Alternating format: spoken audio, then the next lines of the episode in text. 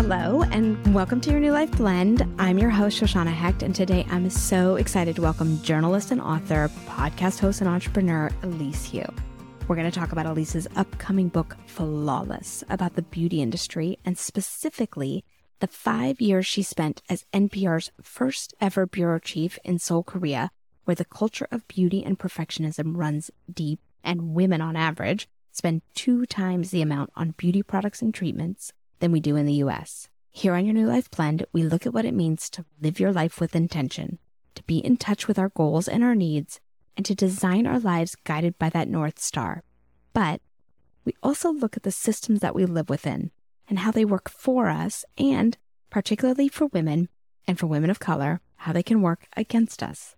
So I'm especially interested in hearing from Elise today about the process of writing this book, where it took her, what she learned, and also about her childhood growing up in Texas, because I grew up in Texas and I'm super excited to have that talk too. Yeah. So, Elise, welcome. Thank you. Thank you for being here today. I'm delighted to do it. I'm so excited to talk about all the things with you. But first, wanted to ask you why this, Flawless, ended up being the book you chose to write. Because someone like you with such an amazing career in media, longtime NPR correspondent and bureau chief, in demand host across blue chip brands like TED, the co-founder of a podcast production company, and one of the founders of the beloved Texas Tribune. You could have picked any topic. So really interested in what it was about this topic and grabbed you and made you think of all things. This is the book, my first book. Yeah, in short, it was my unfinished business. I spent nearly four years in Seoul. And during that time, I think I covered something like 27 missile provocations between North Korea and South Korea, and then also Japan, which is collaterally affected when North Korea threatens to strike or tests its missiles into the Sea of Japan. And every time that happened, I'd have to go on the air and report it for newscasts or for Morning Edition or All Things Considered. And there was so much focus on national security issues, on business, politics, and just the news of the day that something that I didn't focus or train my eyes on was actually in my daily life, which was this really pervasive beauty culture. And I describe beauty culture as kind of the appearance focused cousin of diet culture that sells us on this notion that we are incomplete or that we could be upgraded and that you can buy things to fix it. So it's really an important focus and something that is a tentpole of the modern woman's experience and something that I was so confronted with daily in a culture where looks are really paramount. It is social currency. It is professional currency. South Korea is a place where headshots are often required on resumes. It's where passport photos are photoshopped by default. It's where spas are available for kids as young as five or six years old for mani-pedis. I remember when I had a three year old, I was asked if my three year old had eyelash extensions because it was expected and normalized that you would do this sort of beauty work. I never really looked at this in any sort of journalistic way in the first few years I was there because I was so busy doing everything else. And the span of time happens just as the Korean beauty industry quadrupled in the four years I was there. Yet I still didn't pay attention to it. There was a feminist reckoning towards the end of my time there in 2018, too busy covering Kim Jong un. So when I came home, I really had this notion that, gosh, that it nagged at me that my work wasn't done and that I had an opportunity from my unique vantage point of being a woman, an Asian woman in Seoul. I am Taiwanese American and not Korean American, but that also meant having to travel in spaces and be judged at first glance as an Asian woman and what that felt like, what it meant for me, how I had to make myself small, how I had to labor in some cases in order to fit in, how I came to really judge myself and scrutinize my pores or scrutinize my weight and body in ways that I hadn't before, I felt like I should tie that all together with a lot of the political strands, the economic strands, the cultural strands that were going on, and nobody had done that before. So to sum up, the TLDR answer to this question is I wrote this book because it didn't exist and I wanted it to. Pow. Amazing. It's so interesting what you've woven together there for me. I think your own experience personally and observationally, like with your family, your kids, and then professionally, just all the permeation there. Yeah, yeah. And I'm sure that some of your listeners know this, but when you go to try and sell a book proposal, you try and like convince people why this is a book that needs to exist. You often also have to make the case why you are the only author to write this book, that I, Elise Hu, should write it and not you, Shoshanna Hecht. I happened to have three daughters by the time I came home, and I only had one when I went overseas. So two of my daughters were born there. I spent a lot of time in that very uniquely feminine state of being pregnant and then postpartum. So I was very conscious of my body. So that came into play as well. I also, you mentioned that I grew up in Texas. I grew up in Dallas, Texas, and I worked as a teen model. And so even in my adolescence, when I was trying to figure out who I was, was being externally judged. And I kind of already wrestled with my demons about that by the time I was 20 years old. So before I was old enough to drink, I had already exercised that demon of, oh my gosh, am I skinny enough? Am I pretty enough? Are my boobs big enough? I dealt with it. You know, I had my late 1990s eating disorder, which it seems like so many of us did. I was cured from it. I did the therapy. I was like, okay, I've wrestled with this demon. I was hobbled and now I'm healed. So 12 years later, more than a decade later, I found myself overseas and then confronted with a place, just a sea sea of images and a sea of consumerism saying, do this and you'll look better. Fix this. Why don't you get rid of the freckles on your face? Why don't you do this wrap to slim down? All sorts of things. And I thought, gosh, this is really interesting. And it might be a harbinger of things to come because it's getting easier and easier to change the canvas, change our bodies, and match them to the filters that we see digitally. No doubt, so many triggers of that old stuff, like that slippery slope of I'm cured, but am yeah. the tractor being pulled of diet culture and the beauty industry and who we're supposed to be and how we're supposed to show up. Yeah, really yeah. Something. I'm 41 now. And so I'm sure any of my peers in this same sort of elder millennial milieu or Xers might remember that Kate Moss quote about how nothing tastes as good as being skinny feels. And I remember so many of my friends had that cut out and posted on their fridge. And it's like, wait a second, there's tons of stuff that tastes better better than being skinny feels. What are you talking about? But it was so indoctrinated. Just relating, I was in the whole diet culture machine and like every leader at any program that you went to, and I did a lot trying to fit in and fit basically conventional beauty standards. Yeah, cookie cutter mold. And growing up in Texas and suburbs, you know, is a mood. Where in so, Houston were you? Memorial. Okay, yeah, I did a semester at U of H. I love oh, Houston. Nice. If I were to move back to Texas, which I cannot because of the politics, but if I were to move back to Texas, Houston would be the city I would live in. Thank you for saying that. Houston is the most I rep Houston. underrated city in the state, in my opinion. Recording this actually from Galveston, which I also like a lot. Houston, Galveston, that whole Houston, Galveston area, it is so diverse. It is, by some measures, more diverse than New York or Los Angeles. If you look at equal distribution of white, Latino, and black and Asian. Large Vietnamese population. It makes the food amazing. amazing. The art and access culture. to art and culture in Houston is fantastic. If you can spend a bunch of time on highways and you're okay with that and okay with being near a bunch of petrochemical refineries. And you're cool with no zoning, which makes it not that pretty in some ways. Some parts of it are beautiful. Some parts of it look like Paris though. So. Yes, exactly. I would just like riff on Houston for a little bit but definitely a pressure, like the big hair, the certain look. Definitely, I know what you're talking about with the teen model. And I don't think it's unique to Texas necessarily, but I did grow up in the 80s really soaking in and then into the 90s, like soaking in the system unfinished business. Was part of that also just being in the media? You know what? I actually don't know that being a journalist is that much different than the experience of just contemporary life in which we are now used to being in front of screens all the time. I'm talking to you and having to look at myself at the same time. I only FaceTime with my relatives now. We never talk on the phone anymore. We are more barraged with visuals and imagery than we ever were before. And we see ourselves mediated through technology more than ever. The idea of being on camera, which used to be unique for most of human civilization, is now so normalized, right? Like little babies know how to pose for photos or immediately recognize that they are on screen in a way that developmentally humans didn't do before the advent of this technology. And so that is a huge strain of my reporting. And in Flawless, the book, I explore twin strands of technology that really converge in Korea in a big way.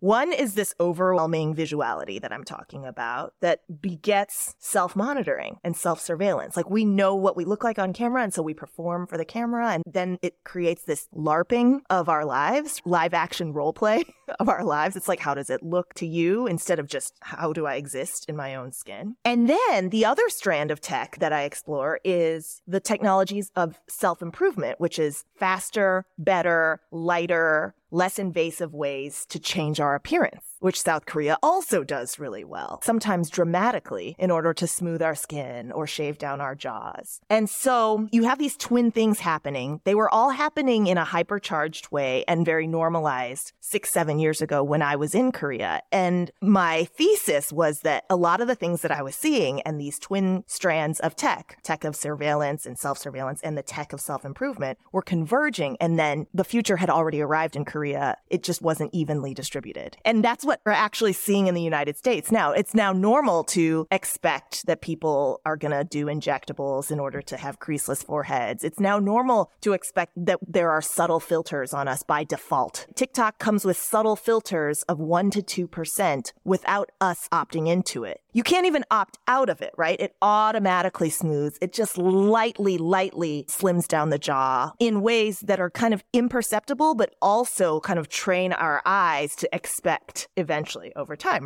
This is already happening. And now I wish publishing periods went faster, right? Because the book talks about a lot of things that now seem like, oh, yeah, duh. But at the time when I was observing it, was like, whoa, something really important is happening here. And what does that mean for us? Where do we draw the line? Yeah, and even Zoom has that little slider. Yeah, was showing your producer, Rachel, that you could do this. Touch up my appearance is what it's called. And then as you move the slider over to the far end, then you look like those catfishy photos. like you have a soft filter on everything. The light is perfect and your skin is completely blemish free and wrinkle free. And, and, no redness. yeah. And, and, your jaw is somehow skinnier. You could do it just a little bit, just a touch, right? And that's what's happening, which is fascinating. And like you say, is totally expected and the norm. And so I hear you about publishing periods and wishing you could move faster because you've already named so much in the book that's just become become du jour. Right. This is what's happening in our lives. Can we even opt out? What are our moves? Yeah, we can divest. We can divest from beauty culture. And that's why we're having this very conversation and why I have been forthcoming and talking about it. It's been hard for me. I know some of this podcast is self reflective. And so if you would just indulge me in reflecting, it's actually hard for me to stake a claim or have a very pointed opinion on things. I'm very opinionated privately, but publicly because I'm so trained as a journalist in the traditional journalism model of just being an observer observer and maybe providing analysis and context, but not saying like, this is wrong. We should call it out. Unless what is wrong tends to be a matter of freedom of information, let's say. That's a big one that journalists will always stand up for and take a very pointed position on. So in this case, I'm really taking a pointed position against factory issued beauty standards. And it's been hard for me to just come out and really declare that. My issue isn't any specific standard. I'm not saying that having smooth skin or looking youthful in those standards of themselves are bad. I'm saying that standardization is bad. The notion that there is a standard at all is problematic because it marginalizes people who don't fit in. And the more narrow our standard of beauty gets, then the wider the pool of ugly becomes, or those that don't fit the beautiful standard becomes. What do we do? One thing that I think is really promising is neutrality. The notion that beauty and appearance aren't the same thing. We tend to conflate beautiful as something that appears beautiful externally, but beauty as applied to art, or beauty as applied to nature, or beauty as it meant for the Greeks and the Romans and other ancient civilizations was really spiritual. It was a spiritual concept. It was about virtue and not appearance. We have just now conflated beauty with morality these days. We've conflated beauty with appearance and appearance with morality. There's all this social psychology that shows that there's a halo effect for people considered attractive. If you are considered attractive externally, people also believe you're imbued with qualities like smarts or diligence or creativity, whatever it is. Worthiness, deserving. Right, worthiness. And so we really have to separate that. We need to talk about it. We need to sort of parent in a different way in which this is really made explicit. But one of the things that I'm wrestling with and I'm wrestling with out loud in real time as I'm talking to you is South Korea is a culture where the fact that appearance matters is embedded and it is expected and it is acknowledged. There is a language to it. It's called lookism. It's an open discrimination, an open sort of discrimination against those who don't fit the appearance standard. It's acknowledged in the way that parenting happens. Mothers essentially say to their daughters, fix this, lose weight, let me give you this gift certificate to get plastic surgery. And in the US, we want to say, oh no, Photoshop is bad. We want to say, you are beautiful just as you are. We want to say, it's your insides that count. But there's a scene in my book. I do it myself. I'm constantly telling my three daughters, who are now elementary aged, that it's the content of your character that matters. It's kindness. It's how you treat other people people? How do you feel about that in order to focus on their interior lives? And I think that's all important. But as I walked away from putting my two older girls down one night, they were nine and six at the time, I heard the younger one say to the older one, Mama says it doesn't matter if you're pretty. It matters if you're clever and kind. And Ava, the third grader at the time, said she only says that because she's already pretty all they had to do to recognize that the appearance standard matters and that we judge people externally, whether we want to or not, is just to be born and to be alive and to look around. And so I talked to a historian about this, and she said, when we continually feed the message that it's your inside that matter, it's the thought that counts, and you're beautiful no matter what, our children don't believe us. And they would be right because it's actually a complicated form of gaslighting our kids to say, oh no, you're beautiful just as you are because they have to go out into the world and they have to see how people are treated. And so the big question that I wrestle with now is okay, then what? If we are going to be good ancestors for future generations, how should we be teaching our kids about this? South Korea acknowledges that appearances matter. The United States implicitly acknowledges it, but wants to say it doesn't. But in both cases, it's problematic. So, what would a more affirmative vision look like? The question kids, man, they really drive it home the point that we're soaking in the messaging that counters every positive uplift, tiny little scrap that we can try to muscle together at home.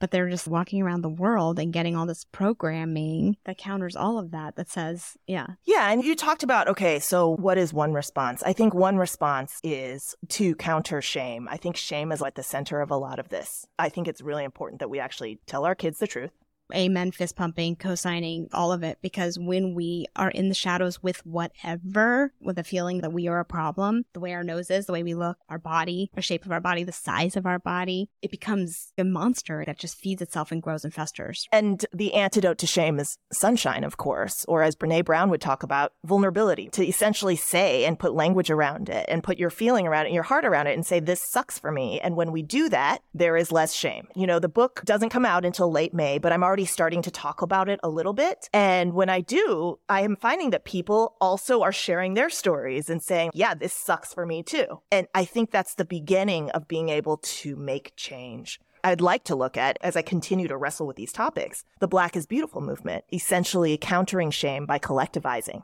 And so, how could we do that on a big scale? There are a lot of people who are already talking about beauty neutrality and a lot of beauty critics out there and a lot of diet culture critics out there. And so, I feel like my addition to this conversation is only to essentially stand in solidarity, one, to amplify the voices of Korean women who are in the most extreme beauty culture in the world. But often this conversation is rooted around white middle class women. And so, I think that it's also important to remember that these issues are global, they're intersectional, that trans trans women also stand together with this pressure. And I talked to several trans women in this book who are like, wait, not all trans women perform femininity. We also feel like we have to pass by looking a certain way in the same way as a cisgendered woman would. So shame is at the center of this. I haven't arrived at a specific framework for, hey, this is what we should do and this is the prescription. But talking about it and all of us engaging in these conversations is an important first step. I completely agree. I love how you're like, I'm just starting to talk about it. Yay. Thank you for being here to do that. Because I think the more that you do talk about it and name this, the more it's going to unravel. There's a ripple effect. The, yeah. And it's going to unravel some of that question and like what to do about it. What are some of the other responses? There's just so much fraught stuff here. We could talk for hours. For hours. For hours. Some of the things you've already mentioned about who the pressures are on and who gets to tell the story and who's uplifting. I think you mentioned that. What's the phrase you have for that? It's speaking nearby, right? Yeah, speaking nearby. Like, I am not a Korean woman, but there's a concept that a documentarian talks about in terms of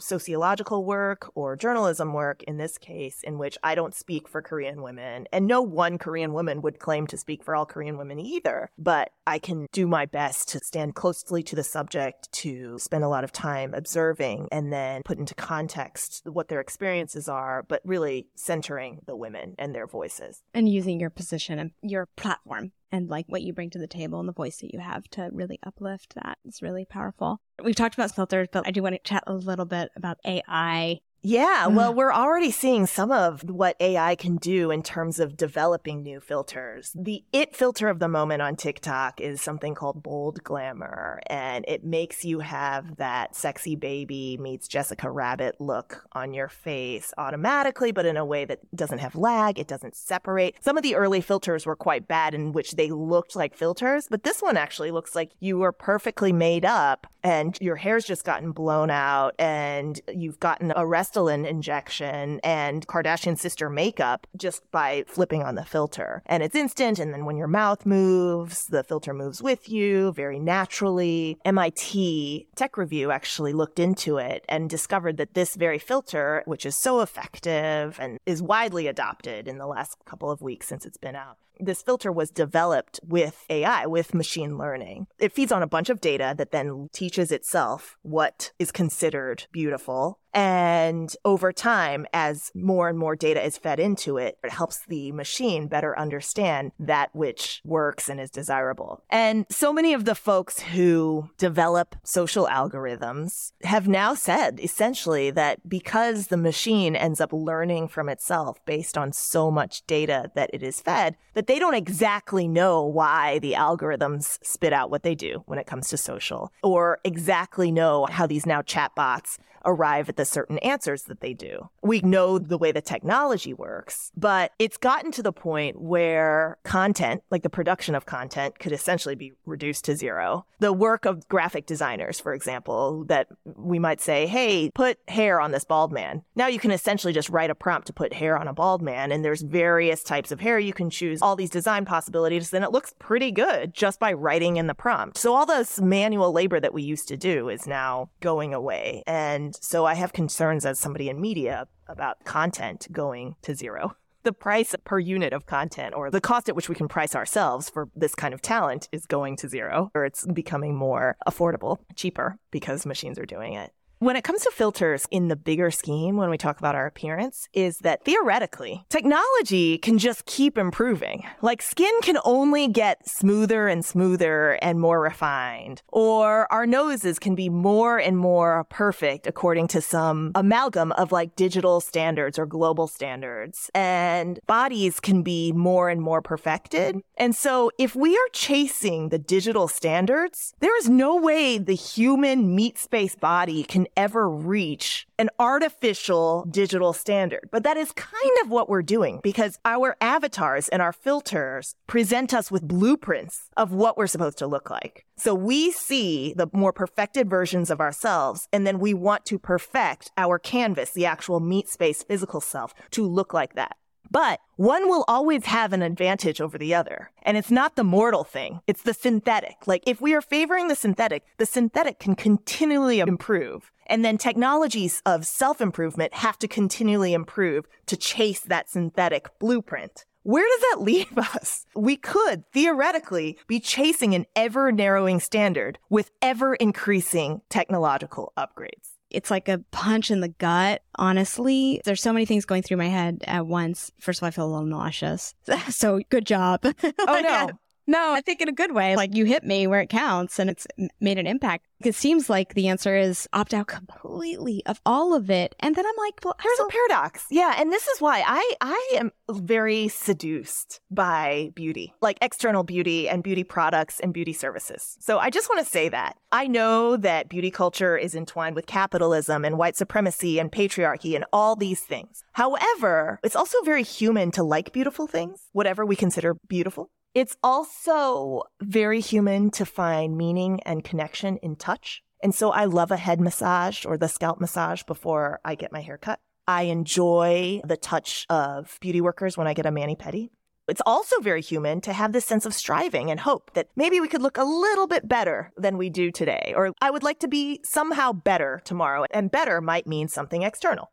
At the heart of appearance is this paradox. Beauty culture and standardized beauty can be very confining and toxic. But at the same time, we also enjoy touch. We enjoy the ideas of striving and betterment. And there are so many things about beauty culture that are connective. Maybe bonding between mother and daughter, maybe getting ready together with girlfriends for a night out. You have a background in psychology. I'm sure you're familiar with the concept of the third, right? That we wrestle with dualities so that maybe a third comes out, a deeper understanding. I am a big supporter and student of Jungian psychology, and I have a Jungian analyst, for example. And so I do depth psychology with my therapist, and constantly it's a study of dualities. And so I think beauty and beauty culture and beauty labor is such a paradox in so many different ways. And we have to wrestle with that paradox because I did not write a polemic. I did not say drop it completely, though I think it's valid if you want to. I think it's actually an easier way to stake a position than having to wrestle with, okay, how much hair do I remove? I think everybody finds their own sweet spot and everybody has to find their own sweet spot, but it really needs to be soul centered and everybody's soul, everybody's psyche and essence is different.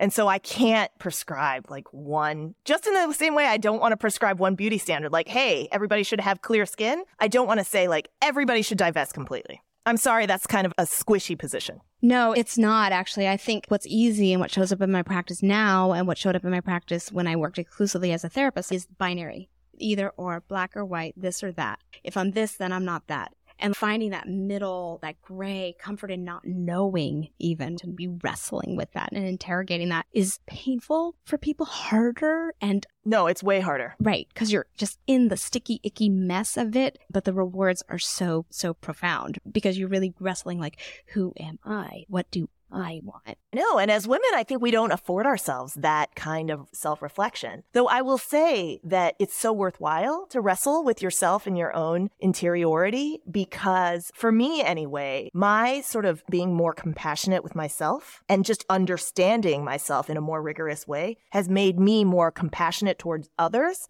but also more effective in communicating and connecting. And ultimately, we're part of a giant web. And so I can't be the best friend and sister and mother and daughter that I can without knowing and being aware of my own foibles and my own difficulties and the places where I'm not showing up and the paradoxes and the confusions. So it is not self indulgent to really seek out these answers and stay in the gray area and go through that discomfort. And I have to say, thank you for that way to capture your new life blend and designing a life with intention and what it means to be really. Um, okay, great. I guess I'm yeah. signing off. Mic drop. My, exactly. my computer is running out of battery. Okay, good. So well, we that's perfect. But I will say you really did just like that giant web. It is it. And like, what does it mean to really sit with ourselves and ask those questions and see how connected we are? So, yes, thank you for that mic drop moment and tell us where you want us to find you. We're going to link to your, you know, pre-order your book. Great. Yes. I'm sure there's links in the show notes, but the easiest way to find me online is just at my website, which is my first name, last name.com, Elisehu, E-L-I-S-E-H-U.com. And I hang out a lot on Twitter and Instagram at Elise WHO, pun intended. Thank you so much for being here, Elise. Thank you. Really... I loved talking about this with you. And I wish we would have spent more time on Texas. But there was a lot to get to. We might have to, maybe you'll come back. We'll back. have to do a reprise. Yeah, yeah, after the book comes out, you know. Exactly. We'll to... And thanks everyone for listening. This has been your New Life Blend. I'm Shoshanna Hecht, reminding you, as always, be gentle with yourself.